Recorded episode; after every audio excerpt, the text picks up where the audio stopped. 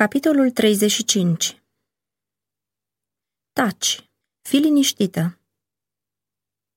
Capitolul acesta se bazează pe cele relatate în Matei 8, versetele 23 la 34, Marcu 4, versetele 35 la 41, 5, versetele 1 la 20, Luca 8, versetele 22 la 39. Fusese o zi plină de evenimente în viața lui Isus. Lângă lacul Galilei, el rostise primele sale parabole, explicându-le oamenilor din nou, prin ilustrații ușor de înțeles, natura împărăției sale și felul în care ea avea să fie întemeiată. El a asemănat lucrarea sa cu cea a semănătorului, dezvoltarea împărăției sale cu creșterea seminței de muștar și cu efectul aluatului în măsura de făină. Marea despărțire finală a celor neprihăniți de cei nelegiuiți fusese ilustrată prin parabola cu grâul și neghina și prin pilda cu năvodul. Valoarea nemărginită a adevărurilor vestite de el fusese ilustrată prin comoara ascunsă și mărgăritarul de mare preț, iar în parabola cu stăpânul casei îi învățase pe ucenici cum să lucreze ca reprezentanți ai săi. Toată ziua învățase și vindecase, iar la venirea serii, gloatele încă se îmbulzeau în jurul lui. Zi după zi lucrase pentru ei, abia luându-și timp pentru masă sau odihnă. Criticile răutăcioase și răstălmăcite, care fariseii îl urmăreau continuu, făceau ca lucrarea lui să fie cu atât mai grea și mai obositoare. Acum sfârșitul zilei l-a găsit atât de obosit, încât s-a hotărât să caute adăpost într-un loc retras dincolo de lac. Țărmul răsăritean al lacului Genezaret nu era nelocuit, deoarece se mai găseau câteva sate aici și colo pe lângă lac, dar era o regiune pustie în comparație cu țărmul apusean. Avea populație mai mult păgână decât iudaică și avea legături puține cu Galileea. În felul acesta, îi oferea lui Isus adăpostul retras pe care îl căuta și de aceea el i-a îndemnat pe ucenici să-l însoțească acolo. După ce a dat drumul gloatei să plece, ei l-au luat în corabie chiar așa cum era și au plecat cu grăbire. Dar nu aveau să plece singuri se mai aflau și alte corăbii de pescari la țărm și acestea s-au umplut repede cu oamenii care îl urmau pe Isus, doritor să-l vadă și să-l asculte. În cele din urmă, scăpat de îmbulzeala mulțimii și frânt de oboseală și foame, Mântuitorul s-a retras întins pe fundul bărcii și a adormit repede. Seara fusese calmă și plăcută și liniștea domnea peste lac. Dar deodată Cerul s-a întunecat. Vântul s-a prăvălit sălbatic prin trecătorile muntelui de-a lungul țărmului de răsărit și o furtună îngrozitoare a izbucnit pe lac. Soarele coborâse la apus și întunecimea nopții se lăsase peste apa biciuită de furtună. Valurile agitate cu furie de vântul sinistru se aruncau cu îndrăzneală asupra bărcii ucenicilor și amenințau să o înghită. Pescarii aceștia, oțeliți, își petrecuseră viața pe lac și își conduseseră barca în siguranță prin multe furtuni. De astă dată însă, tăria și priceperea lor n-au ajutat la nimic. Ei erau neputincioși în ghearele furtunii și când vedeau că barca li se umplea cu apă, nădejdea îi părăsea. Absorbiți de eforturile lor de a se salva singuri, uitaseră că Isus era cu ei în barcă. Acum, văzând că munca le este zadarnică și că îi așteaptă moartea, și-au amintit cine le poruncise să traverseze marea. Singura lor speranță era Isus. În slăbiciunea și disperarea lor au strigat, Învățătorule, învățătorule, dar întunericul cel des îl ascundea din fața lor. Glasurile lor au fost înghițite de vuietul furtunii și n-a venit niciun răspuns. Îndoiala și teama i-au cuprins. Oare să-i fi uitat Isus? El care biruise boala, demonii și chiar moartea, nu era în stare să-i ajute pe ucenicii lui acum? Nu se gândea oare că ei sunt într-o asemenea nenorocire? Au strigat din nou, dar nu s-a auzit alt răspuns decât urletul apei înfuriate. Barca aproape se scufunda. O clipă și părea că vor fi înghițiți de valurile înfuriate. Deodată, lumina unui fulger străbate întunericul și ei văd pe Isus dormind netulburat de scomot. Uimire și disperare, ei au strigat, Învățătorule, nu-ți pasă că pierim? Cum se poate ca el să se odihnească așa de liniștit când ei sunt în primejdie și se luptă cu moartea? Strigătul lor îl trezește pe Isus. La lumina fulgerului, ei văd pe fața lui o pace dumnezeiască. Citesc în privirea lui uitare de sine, iubire duioasă, iar inima lor, îndreptându-se către el, strigă, Doamne, scapă-ne că pierim! Niciodată nu a rostit un suflet strigătul acesta fără să fie luat în seamă. În timp ce ucenicii înalță vâslele pentru a face o ultimă sforțare, Isus se ridică. El stă în picioare în mijlocul ucenicilor, în timp ce furtuna urlă. Valurile se sfărâmă peste ei, iar fulgerul îi luminează fața. Își ridică mâna, atât de des folosită în fapte de milă, și spune mării înfuriate, taci, fi liniștită. Furtuna încetează, valurile se liniștesc, norii se retrag, se arată stelele. Corabia plutește lin pe apa liniștită. Întorcându-se către ucenicii săi, Isus îi întreabă cu tristețe, Pentru ce sunteți așa de fricoși? Tot n-aveți credință? Marcu 4 cu 40 O tăcere grea s-a lăsat asupra ucenicilor. Nici Petru nu îndrăznea să-și exprime groaza care îi umplea inima. Corăbiile care porniseră să-l însoțească pe Isus fuseseră în aceeași primejdie ca aceea a ucenicilor. Teroarea și disperarea stăpâniseră și peste oamenii din ele, dar porunca lui Isus a adus liniștea asupra acelei scene îngrozitoare. Furia furtunii adunase corăbiile la un loc și toți cei care erau pe ele văzuseră minunea. În calmul care a urmat, temerea a fost uitată. Oamenii șopteau între ei. Ce fel de om este acesta? De la ascultă până și vânturile și marea. Când a fost trezit pentru a întâmpina furtuna, Isus era perfect liniștit. Nu era nici urmă de teamă în cuvânt sau privire, pentru că în inima lui nu era teamă. Dar el nu era liniștit pentru că puterea sa era nemărginită. Nu ca un domn al cerului și al pământului stătea el așa liniștit. El renunțase la puterea aceea pentru că zice, de la mine însumi nu pot face nimic. Ioan 5 cu 30 el se încredea în puterea Tatălui. Isus se sprijinea pe credință, credință în iubirea și purtarea de grijă a lui Dumnezeu și puterea acelui cuvânt care a liniștit furtuna era puterea lui Dumnezeu.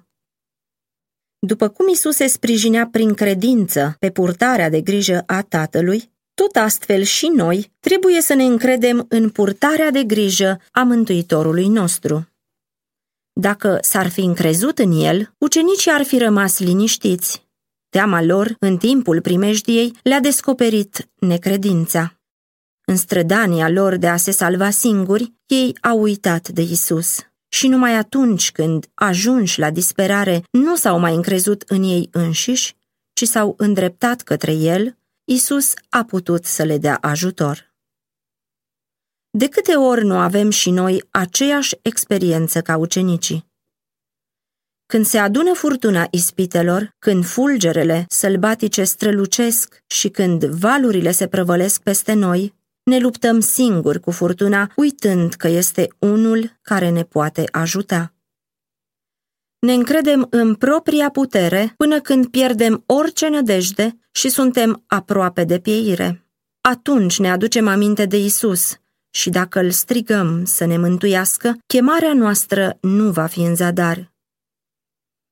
Deși plin de întristare, el mustră necredința și încrederea noastră în noi înșine, niciodată nu ne lasă fără ajutor când avem nevoie.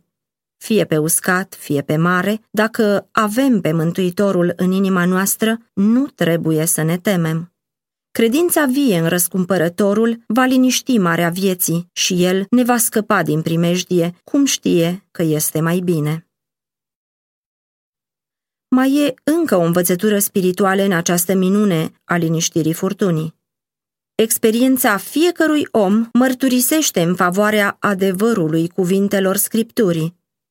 Cei răi sunt ca marea înfuriată care nu se poate liniști. Cei răi n-au pace, zice Dumnezeul meu. Isaia 57 cu 20 și 21 Păcatul ne-a distrus pacea. Cât timp eul este nesupus, nu putem găsi odihnă. Patimile cele mai mari ale inimii nu pot fi stăpânite de nicio putere omenească. În privința aceasta, suntem la fel de fără putere ca ucenicii care nu erau în stare să liniștească furtuna ce urla. Dar acela care a liniștit valurile Mării Galilei prin cuvântul său are un cuvânt aducător de pace pentru orice om. Oricât de grozavă ar fi furtuna, aceia care se îndreaptă spre Isus cu strigătul Doamne, mântuiește-ne, vor fi eliberați. Harul lui, care împacă sufletul cu Dumnezeu, liniștește frământarea patimilor omenești și în iubirea lui inima găsește odihnă. A oprit furtuna, a adus liniștea și valurile s-au potolit. Ei s-au bucurat că valurile s-au liniștit și Domnul i-a adus în limanul dorit. Psalm 107 cu 29 și 30 Deci, fiindcă suntem socotiți neprihăniți prin credință, avem pace cu Dumnezeu prin Domnul nostru Isus Hristos.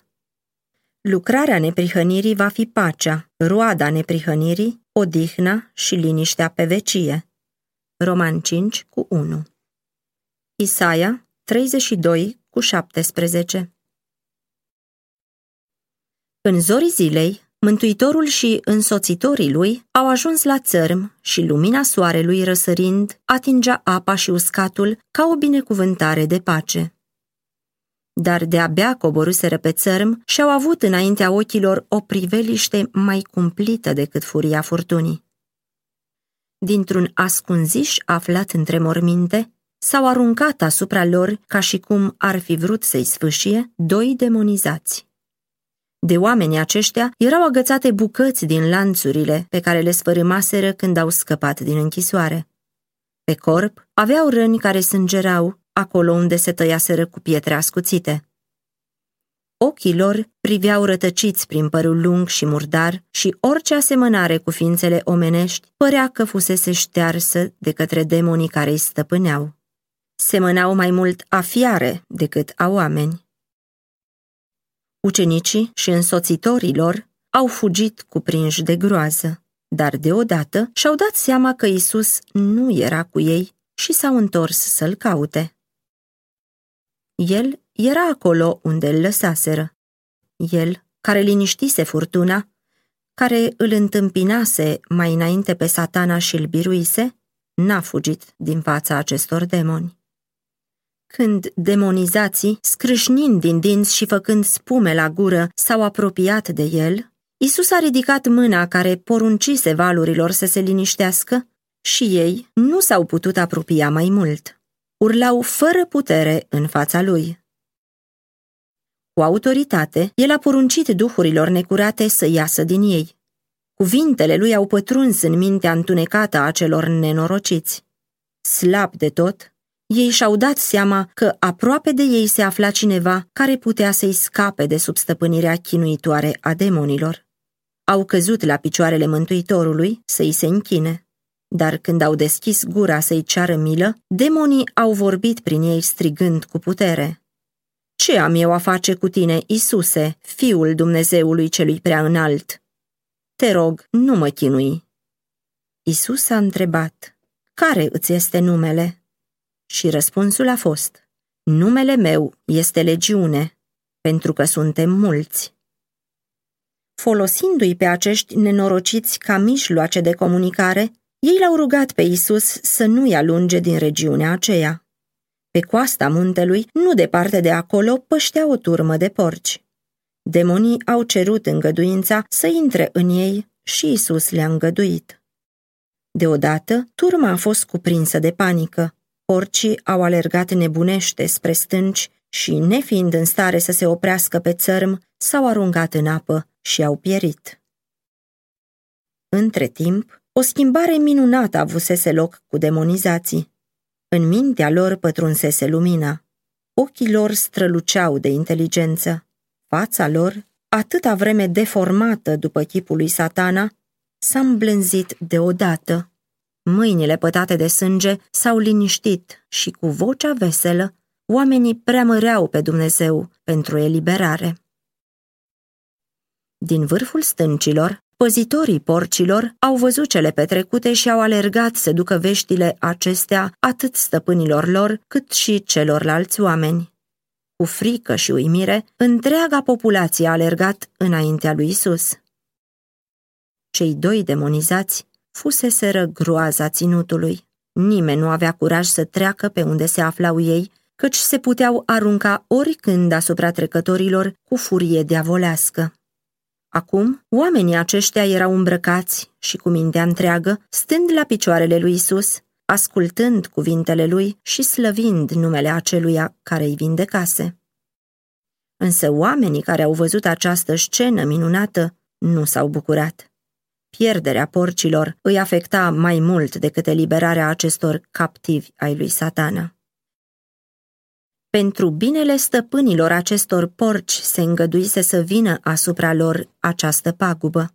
Ei erau absorbiți de lucrurile pământești și nu se îngrijau de marile nevoi ale vieților spirituale. Isus dorea să spulbere vraja nepăsărilor egoiste, ca ei să poată primi harul său dar regretul și indignarea pentru pierderea trecătoare le-au orbit ochii, așa că nu au mai văzut îndurarea Mântuitorului. Manifestarea puterii supranaturale a stârnit prejudecățile oamenilor și a provocat temerile lor. Puteau să vină nenorociri și mai mari dacă străinul acesta rămânea între ei. S-au temut de ruină materială și s-au hotărât să se lipsească de prezența lui. Cei care trecuseră lacul împreună cu Isus au povestit tot ce se întâmplase noaptea trecută, despre primejdia din mijlocul furtunii și despre felul în care au fost liniștite vântul și marea. Dar cuvintele lor erau fără efect. Cu groază oamenii s-au strâns în jurul lui Isus și l-au rugat stăruitor să plece de la ei. Și el i-a ascultat, luând corabia îndată către țărmul opus. Oamenii din Gherghesa aveau în fața lor dovada vie despre puterea și îndurarea lui Hristos. Ei au văzut pe oamenii cărora le fusese redată puterea de judecată, dar se temeau așa de mult să nu-și primejduiască interesele pământești, încât acela care biruise pe Domnul Întunericului în fața lor era tratat ca un nepoftit și darul ceresc a fost alungat de la ușile lor. Noi nu avem ocazia să ne îndepărtăm de persoana lui Isus așa cum au făcut cei din Gherghesa. Sunt totuși mulți care refuză să asculte de cuvântul lui, deoarece ascultarea ar însemna sacrificarea unor interese lumești. Pentru ca nu cumva prezența lui să le pricinuiască vreo pierdere bănească, mulți leapă de harul lui și îndepărtează Duhul de la ei dar cu totul altele au fost sentimentele demonizaților vindecați. Ei doreau să fie în tovărășia eliberatorului lor. În prezența lui se simțeau la adăpost de puterea demonilor care le chinuiseră viața și le irosiseră puterile. Când Isus era gata să urce în corabie, s-au ținut strâns de el, au îngenunchiat la picioarele lui și l-au rugat să-i țină aproape, ca să poată asculta mereu cuvintele lui. Dar Isus le-a poruncit să meargă acasă și să vestească ce lucruri mari a făcut Domnul pentru ei. Ei aveau ceva de lucru, să meargă acasă, între păgâni, și să povestească despre binecuvântările primite de la Isus. Era greu pentru ei să se despartă de Mântuitorul. Cu siguranță că urmau să aibă multe greutăți în mijlocul concetățenilor păgâni. Și îndelunga lor despărțire de societate părea să-i fi făcut neînstare de lucrarea ce le era încredințată. Dar îndată ce Isus le-a arătat datoria, ei au fost gata să asculte. Ei nu numai că au povestit în familie și între vecini despre Isus, ci au mers prin decapole, vestind pretutindeni puterea lui mântuitoare și povestind cum au fost eliberați de demoni. Făcând lucrul acesta, ei primeau o binecuvântare mai mare decât aceea pe care ar fi avut-o dacă ar fi rămas în prezența lui. Atunci când lucrăm pentru a duce mai departe vestea cea bună a mântuirii, suntem aduși mai aproape de Mântuitorul. Cei doi demonizați vindecați au fost cei din tâi misionari pe care i-a trimis Hristos să predice Evanghelia în regiunea de Capole. Oamenii aceștia avuseseră prilejul să asculte învățăturile lui Hristos numai câteva clipe. Nu avuseseră niciodată ocazia să asculte o predică a lui. Ei nu puteau să învețe pe oameni ca ucenicii care fusese zilnic cu Hristos, dar purtau în propria persoană dovada că Isus era Mesia.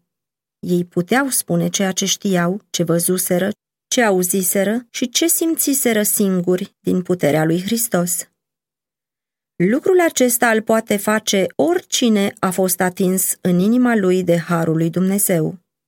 Ioan, ucenicul iubit, scria Ce era de la început, ce am auzit, ce am văzut cu ochii noștri, ce am privit și ce am pipăit cu mâinile noastre cu privire la cuvântul vieții, ce am văzut și am auzit, aceea vă vestim și vouă. 1 Ioan 1 cu 1 la 3 ca martori ai lui Hristos, trebuie să spunem ce știm, ce am văzut, auzit și simțit. Dacă l-am urmat pe Isus pas cu pas, vom avea ceva foarte precis de spus cu privire la felul în care El ne-a condus. Putem spune cum am pus la probă făgăduința Lui și am văzut că este adevărată. Putem mărturisi ceea ce știm despre Harul lui Hristos. Aceasta este mărturisirea pe care o cere Domnul și din lipsa căreia lumea piere. Deși oamenii din Gherghesa nu l-au primit pe Isus, el nu i-a lăsat în întunericul pe care îl aleseseră. Când l-au rugat să plece, încă nu auziseră cuvintele lui. Nu știau ce resping. Din cauza aceasta, el le-a trimis din nou lumină prin aceea pe care nu puteau refuza să-i asculte. Făcând să piară porcii, satana avea ca scop să îndepărteze pe oameni de la Mântuitorul și să împiedice predicarea Evangheliei în ținutul acela. Dar tocmai întâmplarea aceasta a trezit toată regiunea aceea, cum nimic altceva nu ar fi fost în stare să o facă, și a îndreptat atenția tuturor către Hristos. Deși Mântuitorul a plecat, oamenii pe care el îi vindecase au rămas ca martori ai puterii lui. Aceia care fuseseră instrumentele Domnului Întunericului au devenit canale de lumină trimiși ai Fiului lui Dumnezeu. Oamenii se minunau când ascultau aceste vești nemaipomenite. În întreaga regiune s-a deschis o ușă pentru Evanghelie. Când Isus a revenit în Decapole, lumea s-a adunat în jurul lui și timp de trei zile nu numai locuitorii din oraș, ci mii de oameni din toate împrejurimile au ascultat solia mântuirii. Până și puterea demonilor este sub stăpânirea Mântuitorului nostru și lucrarea răului este întoarsă spre bine. Întâlnirea cu demonizații din Gherghesa cuprindea o învățătură pentru ucenici. Ea arăta adâncimea degradării în care caută satana să tărască întregul neam omenesc și misiunea lui Hristos de a-i elibera pe oameni de sub puterea celui rău. Ființele acelea nenorocite, care locuiau printre morminte, posedate de demoni, robite de patimi nestăpânite și de plăceri scâriboase, ne arată ce ar fi ajuns omenirea dacă ar fi fost lăsată sub stăpânirea lui satana. Influența lui satana se exercită necontenit asupra oamenilor ca să tulbure simțurile, să stăpânească mintea pentru rău și să ațâțe la violențe și crime. El slăbește corpul, întunecă inteligența și înjosește sufletul. Ori de câte ori leapă de invitația Mântuitorului, oamenii se supun lui satana. În toate domeniile vieții, în familie, în afaceri și chiar în biserică, mulți oameni fac astăzi același lucru. Din cauza aceasta s-au răspândit pe pământ violența și crima, iar întunericul moral, ca o mantie a morții, învăluie casele oamenilor. Prin ispitele lui iscusite, satana îi face pe oameni să se dedea la rele tot mai mari până când ajung la decădere morală și la ruină. Unica siguranță împotriva puterii lui se află în prezența lui Isus. Înaintea oamenilor și a îngerilor, satana a fost descoperit ca vrăjmaș și distrugător al omului. Hristos ca prietenul și eliberatorul omului. Spiritul său va dezvolta în om ceea ce înnobilează caracterul și umple de demnitate ființa sa. Va înălța pe om pentru gloria lui Dumnezeu în corp, suflet și spirit. Căci Dumnezeu nu ne-a dat un duh de frică, ci de putere, de dragoste și de chipzuință. 2 Timotei 1 cu 7 El ne-a chemat ca să căpătăm slava, caracterul Domnului nostru Isus Hristos. Ne-a chemat să fim asemenea chipului Fiului Său. 2 Tesaloniceni 2 cu 14, Romani 8 cu 29.